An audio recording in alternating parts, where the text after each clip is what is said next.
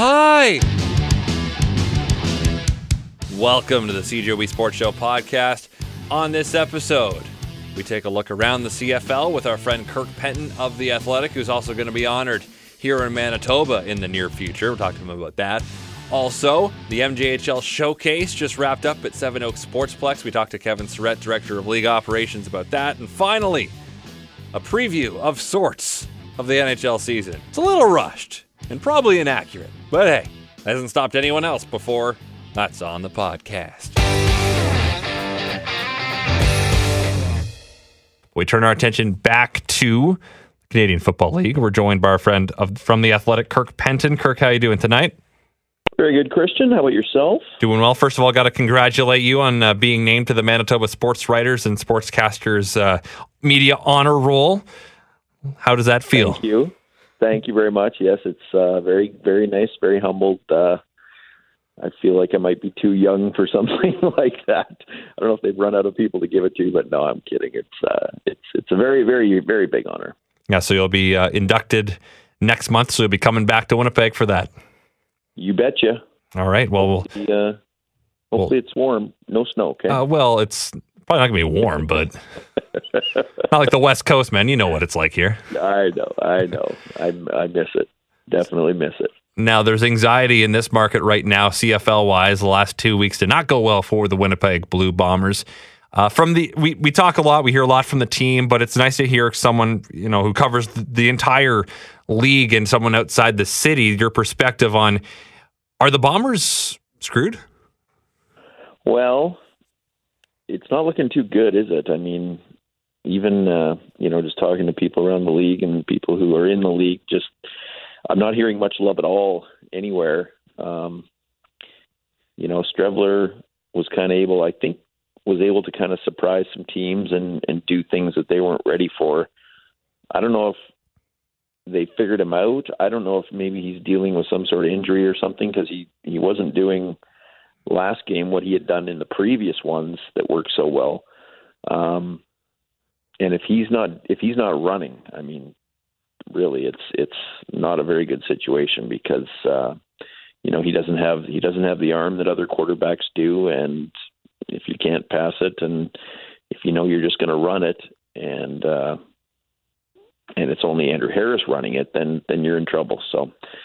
No, I it's it's it's not looking too good. I mean, Hamilton, Calgary, and Saskatchewan uh, have been getting all the love from everybody I'm hearing, but you know, things change. Things change very quickly in this league, and uh, you know, the Bombers could go into Regina this weekend, take care of business, and everything's fine. So, uh, right now, though, it's uh, it's definitely they're definitely not getting a lot of love around the league. Another team not getting a lot of love, and perhaps justifiably, I think definitely justifiably, is the Toronto Argonauts. That was the subject of your column in The Athletic today. Just what's going on, what's gone wrong, and basically everything going wrong with Toronto. Yeah, I, I you know, just watching that game last week, I just watching how they finished that first half, it it just boggled my mind. I mean, they should have been they should have had urgency. They should have had this desire to to try and march down the field. And I just kind of highlighted in my column how James Franklin took his time getting the snap and they only had about I think six plays over the final minute and a half and only got to about Saskatchewan's 50 yard line and and just let the clock run out. And you know in the big picture that's not that big of a deal really. I mean it's not like they were going to win the game. It's not like they're going to make the playoffs but I just think it's a it's a sign that everything is wrong there. There's just no leadership. I don't know what's going on behind the scenes, but it just that kind of encapsulated what I think is going on with the Argos. It's just it's it, they're just listless, and uh, it'll be interesting to see if there's any uh, any big changes now or or at the end of the season. I assume there will be changes. There there have to be changes. It's going to be two back to back awful seasons for them, and uh, you can bet that MLSE will not be happy about that. I mean, they showed some good signs, or not good, but some maybe positive, Yeah. encouraging things from McLeod Bethel Thompson. Was it just a matter of James Franklin can't be a CFL quarterback? Well, I mean, if you're doing that five years into your CFL career, it, it just shows that either you don't care or you don't know. I mean, it was just I was screaming at my television, and I, I mean, I don't you, I don't care who wins. Right. But I'm like, what are you doing? It's it's unfathomable. You looked at you looked at how the uh, the Bombers marched down the field at the end of uh, the first half. A lot of teams uh, are doing it. The Lions did it. Uh, you know, they they had three plays in like 35 seconds or something and kicked a field goal and won the game by two. And they're probably not making the playoffs, but but they care. They're they're showing that they know what they're doing. That that sequence to me in in Toronto against the the Rough Riders just blew my mind, and I I just had to get it off my chest and write about it. Fair enough. It's just ugly. Now, Montreal, a, a, question for you before we look ahead. Let's look back one more time. A lot of discussion about Khari Jones going for it, down by two in yeah. field goal range late in that game. Was that an indictment of his defense, the fact that he had to go for that? Well, and yeah, it, it kind of was because I think he said that uh, he didn't want Mike Reilly get the ball back. He didn't want you didn't want Mike Reilly to be allowed to march down the field and get him back into field goal range. So I can't believe he's I can't believe he would think that because that defense in Montreal is is very capable of going far and and upsetting a good team and and you know possibly winning it. I've said it before. I'll say it again. Every playoff team is going to have a legitimate chance to to win the Grey Cup. Maybe Edmonton right now is is the the 6th mm-hmm. seed out of all those teams, and maybe it would be a stretch to say they have a chance, but the rest of them are all are all there and capable of doing it. And uh, I just, I, I mean, I think it was the right call. You, I've, I always say you can get a yard in the CFL, right? So you know, going up by what would, would they have gone up by six? One. Uh, well, with the touchdown, right? Though, you know, getting into the end zone, they were down two at the time. Yeah, they would have had to come back, and and BC would have had to come back and score a touchdown. So in that sense, it was the right. That's that's that should have been his justification. But to say your defense didn't you didn't want your defense facing Mike Reilly. I mean, no, I don't I don't I don't agree with that. That was just the wrong thing to say. I mean, things you know you can always justify things when they work out and when they don't obviously yeah. you get criticized that's just the nature of how it goes so let's I, I, think it was the right call i do yeah. but i think his reasoning was wrong right okay or at least what he told us Right. Right. Exactly. So I just I'm just curious for Hamilton and Montreal's sake. They know that they're going to be one two in the East, and there's still you know so many games left.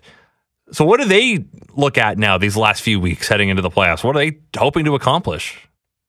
Um, health, right? one thing. I mean, we've seen many a good team derailed in the postseason because of some silly injury in the second last game of the season. And CFL rosters are not big enough that you can bench everybody for the for the last few games, and I really thought Montreal was going to give Hamilton more of a run, and um, you know, Hamilton just keeps winning, so it is going to be uh, they are going to be playing out the string at the end, but um, no, I mean you just it, all it is is health right now, and it's it's it's trying to to stay in shape, but at the same time not get hurt. It's it's such a fine line because you cannot get hurt, but you cannot take your foot off the gas either. So they just have to figure out who's the most valuable and sit them down, right? Mm-hmm. And throw the people out there that they think they can replace if they get hurt. I'm thinking of other sports. Hockey, trade deadline yeah. is a huge deal. Basketball, trade deadline is a huge deal. Baseball, a lot of big moves made. But in football, NFL included in this, you rarely see big trades in season. Mm-hmm and we have the trade deadline a week from today. Why is it that teams just it, it, doesn't seem to be the same in, in football? Is it just the nature of the game and how I guess complicated it can be to put a new name into an offense? Yeah, I wonder if that that probably does have something to do with it. I know in the CFL it's just because usually every team is still alive at the at the trade deadline. Um, obviously, this year there's some some very bad teams that are definitely out of it. Um, and I mean, we could still see some trades. I mean, Toronto should be stocking up on as much, on as many draft picks as they can. But I don't know. I think I think teams are so far right up against the cap that adding somebody of significance is also very tough. I mean, you're only spending five point two million dollars on a on a on a team, and if you're throwing in somebody who's making ten fifteen thousand dollars a game check, um, it can be tough. So I think it's I think it's all those factors thrown in. But um, we've seen a couple trades from teams in past years when they were so far out of it that they weren't making the playoffs, and uh, you know if the Red Blacks and the and the Argos knew what they were doing, they would they would try and unload some people because. I, I, I was talking to one CFL guy recently, and he thinks that seventy percent of the league is going to be a free agent after the year. That's kind of the the situation that we're in. So really, you don't have anything to lose. You're going to be able to restock and and shape your team however you want. So get those draft picks, build up that Canadian talent, and uh, and get rid of players. I think it should be even more prevalent now in the CFL because everybody's signing one year contracts. Trade them away. Off the top of your head, can you think of any names that might be coveted on those two teams? Oh well, I mean, there are there is talent um, more so on the Argos. Like the Argos situation, that's another reason why it's just so so dumbfounding to me. Is the Argos have talent in many places, like Micah Awe, linebacker, guys like that, Cleon Lang. I don't know what his contract situation is like, but there's plenty of guys there who who could get the job done. Um, Ottawa is a little leaner, mm-hmm. and uh, their good players are hurt. Bruno's hurt. Avery Williams I don't think is very healthy. So Ottawa's kind of in no man's land there. But you know, Dominique Rhymes is a very good receiver. If he's a free agent, ship him off. Some, you know, the Bombers, even though they don't have a quarterback who could throw him the ball, uh, could use another receiver. Um, so yeah, just I mean, get anything you can. Just do it because, as one of my insiders told me today in my column, that Ottawa's Canadians are just terrible. So they have to clean it up, and that's one way to do it. Yeah, Kenny Lawler is the leading receiver on the Blue Bombers. He ranks 23rd in the CFL in pat, yeah. receiving yards. So, yes, I did, I did a thing last week on who the best receiver is in the CFL, and I noticed that whoever was leading, I think it was oh Burnham, Bryan Burnham was leading as of last week. He had more YAC than Winnipeg's leading receiver had receiving yards, which tells you what kind of passing year it's been in the peg. Well, and Andrew Harris is right behind Lawler, and that, and he missed the two games. A lot of uh, yeah. receivers have missed games, but yeah, Streveler, I guess, yeah. was the quarterback. So, just before I let you go, Kirk, your thoughts still the same as uh, who we're going to see in the Grey Cup? You still think it's Hamilton, Calgary? I I'm sticking with that so far. I mean, Calgary, uh, Hamilton is really under Dane Evans just been fantastic, and they're going to need to win only one game at home to get to the Grey Cup. So I'm definitely thinking Hamilton right now is going to get there more so than Calgary, but I will stick with Calgary as well. I think uh, I think Saskatchewan and Calgary are as of now headed to that West Final. That would be a doozy, but uh, Calgary's chance to uh, play at home for a Grey Cup after what an amazing decade they've had. I would say uh, that's my hunch as of now. And I think uh, as much as Bomber fans wouldn't want to admit it, that's unfortunately probably what they're worried about right now, the way the team has looked the last couple weeks. Kirk, appreciate your time as always. All right, Christian, have a good night. Now, the Manitoba Junior Hockey League Showcase event wrapped up last night at Seven Oaks Sportsplex. And joining me to talk about it is the Director of League Operations, Kevin Saurette. Now, Kevin, correct me if I'm wrong, but this event didn't used to be at the start of the season. This is earlier than it used to be, right? It is. We've we've held it in, in December. I think the past four or five years, and and this year we, you know, we decided to move it up closer to the start of the season, and and really the thought process was, um, you know, this is the time when most of the scouts are on the road, um, doing a lot of their recruiting and scouting and, and identifying players, you know, going to the various showcases uh, across the country and you know across North America for that. So we just wanted to, you know, find a nice spot where we could hold ours and and really get all of our players, you know, on the same page as as the rest of of the leagues that I guess the scouts are are um, are watching and we we just felt that when the showcase came around in December, a lot of the scouts from the various leagues had had identified and are already tracking players by that point. So we just wanted to make sure that that our guys were on equal footing with with other players across the country. Is that something where you got feedback from scouts in the past saying, you know, I'd like to make it, but I can't because we, you know, we've already accomplished a lot of stuff, and if you guys could move it back, that would be great. Yeah, it was definitely. Um, we definitely did our homework before we made the change, and it was scouts. You know, for them, they only have so much time, especially when you're when you're talking about uh, NCAA scouts. They they're all the way it works for NCAA is that the scouts are actually the assistant coaches. Um, they're not allowed to have a scouting staff. So, you know, if you think about it, they're scouting all over North America on top of, you know, running their own programs and practices and games. So, this is the time of the year that their seasons haven't started yet. So, you know, the feedback we got is that it would be a good time. They're already traveling. So it gives them a chance to to stop into Manitoba and and see what the MJHL players look like for this season. So yeah, the one game Sunday and then uh, five games Monday, five games Tuesday. How would you say the showcase went? Uh, we think it went really well. It was uh, an exciting three days, and the feedback that we got from from everyone involved is that you know the event itself they're really impressed, and and we this is the second year now we've we've held it at Seven Oaks Sportsplex, and and it's just an amazing facility, especially for an event like this. So, you know, between the facility, um, the event itself, and the quality of play, it was all very positive feedback. And and kudos to our players and teams. You know, they for them they come in. It's an exciting time. They get to play in front of scouts from all levels, and you know they they played their hearts out, and it was very competitive 11 games and it's just neat to see that environment. It was well attended by fans and scouts alike, and we had going through our our scout registration list. You know, we had scouts from NHL, NCAA, Western Hockey League, U Sports Hockey, uh, USHL. So a lot of different paths that that were there watching, and you know, and the players they worked hard and they showcased themselves very well. Now, the fact that it's much earlier in the season now, you know, a lot of these teams, this was like their fifth and sixth games. Does that change the quality of play at all to when it was in December?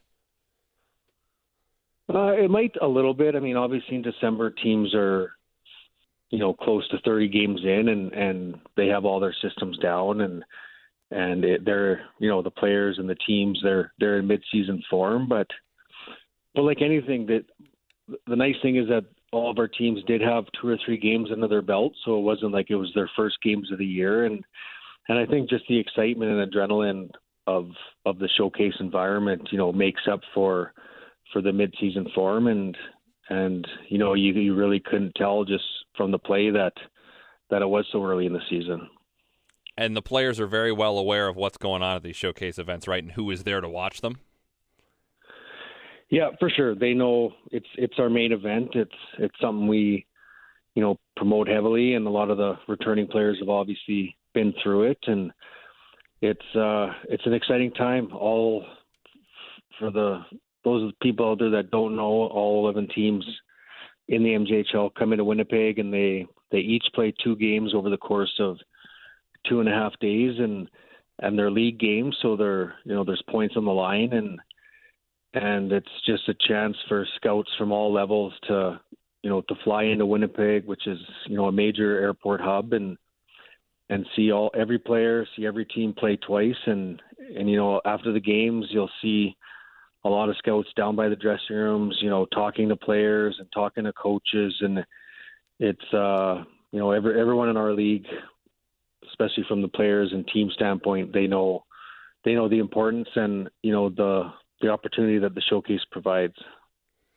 So, looking at the standings right now, most teams have played six. A few have played seven. Portage, the lone team, yet to be defeated. Is that really a surprise?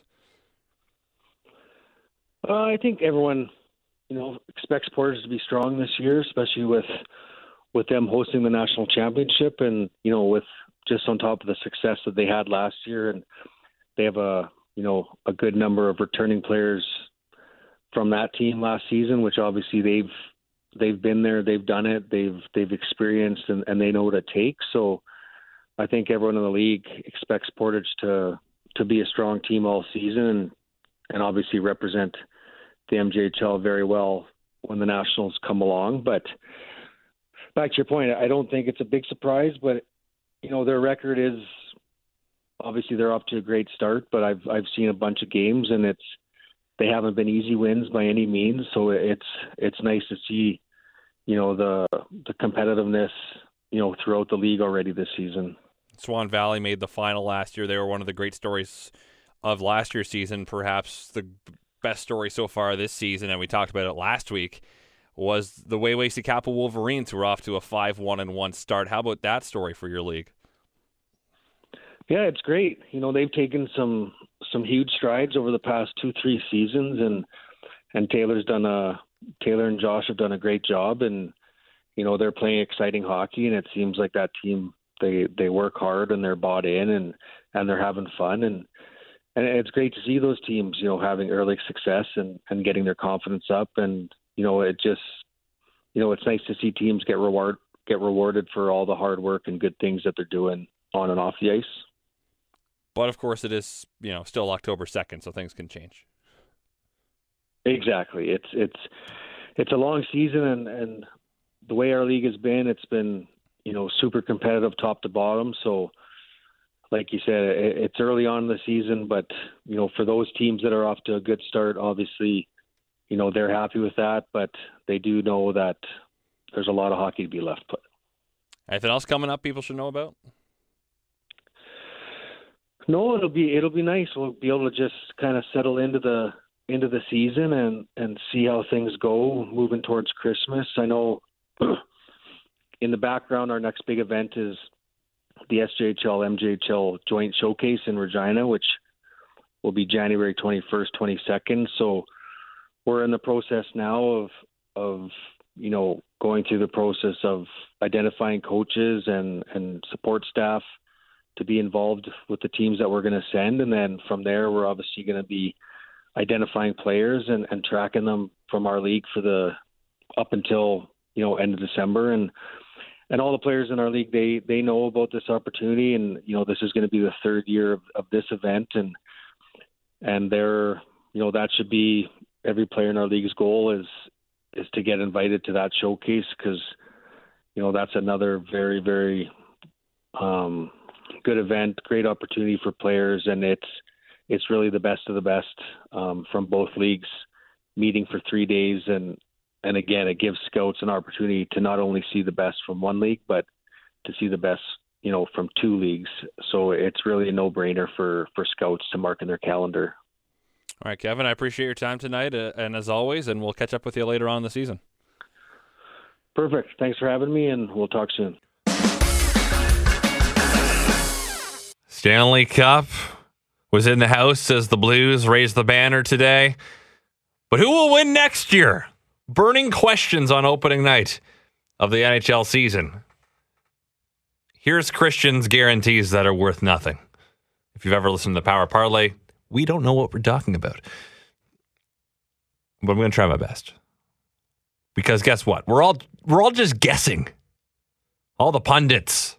I'm not calling myself a pundit. I'm a sports show host. Doesn't mean I'm a pundit. We're just guessing, making educated predictions that go out the window when Tampa Bay gets swept by Columbus because no one had that. What happens on the ice, no one can truly predict. You can make an educated guess. So here's mine Tampa Bay is the best team in hockey. They will win the President's Trophy again. They will not win the Stanley Cup. Who will win the Stanley Cup? I don't have the guts to say right now. I don't think Tampa Bay will because the best team rarely does. Who saw the Blues coming, right? Here's another prediction the Jets will make the playoffs. Colorado, everyone thinks Colorado is going to be the team that makes the big jump. I'm going to say it takes another season. I'm going to say they're not quite there yet. Why don't we just give it to Vegas? Let's let Vegas be the Stanley Cup champion. Why not Vegas? Why not San Jose? A team out of the Pacific will win the Stanley Cup. Why not? But Washington, Pittsburgh, they're still going to be around. Chicago's going to make a bounce back. the Stars aren't going to be nearly as, not nearly, they're going to be a little worse than people expect, will be my guess. But again, all this means nothing because it's October 2nd and it can all change in a month. But the Jets will be fine. More on the Jets later on in the show. But I was sent some stats by the NHL, and I love numbers. And here are some numbers about the international makeup of the teams. The country with the most representation, this will not surprise you Canada, 295 of 690 players on official season opening rosters are from Canada. So that's 43%. US, 177, which is up from last year when 153 US born players skated in their team's opening game, which was the most ever. 41% of players are 25 or younger, 23% are 23 or younger. 35 players on these opening day rosters have yet to play in a regular season game. 20 different countries represented. And the highest representation of one country on a single roster is the St. Louis Blues with 16 Canadians. There are 14 teenagers and 11 players born in the 2000s. Two of them on the Jets, David Gustafsson and Ville Heinola. Team with the most Americans is the Wild with 11. Jets, Devils, Coyotes all have 10. The Avalanche are the United Nations of the NHL because they have nine different countries represented on their roster Canada, US, Russia, Finland, Austria, Czech Republic, Germany, France, and Sweden. Oh, but the Blue Jackets also have nine Canada, US, Sweden, Finland, Denmark, France, Latvia, Russia, and Switzerland. There are two players who skated in an NHL game in the 90s still playing. Two. Can you name them? give you five seconds.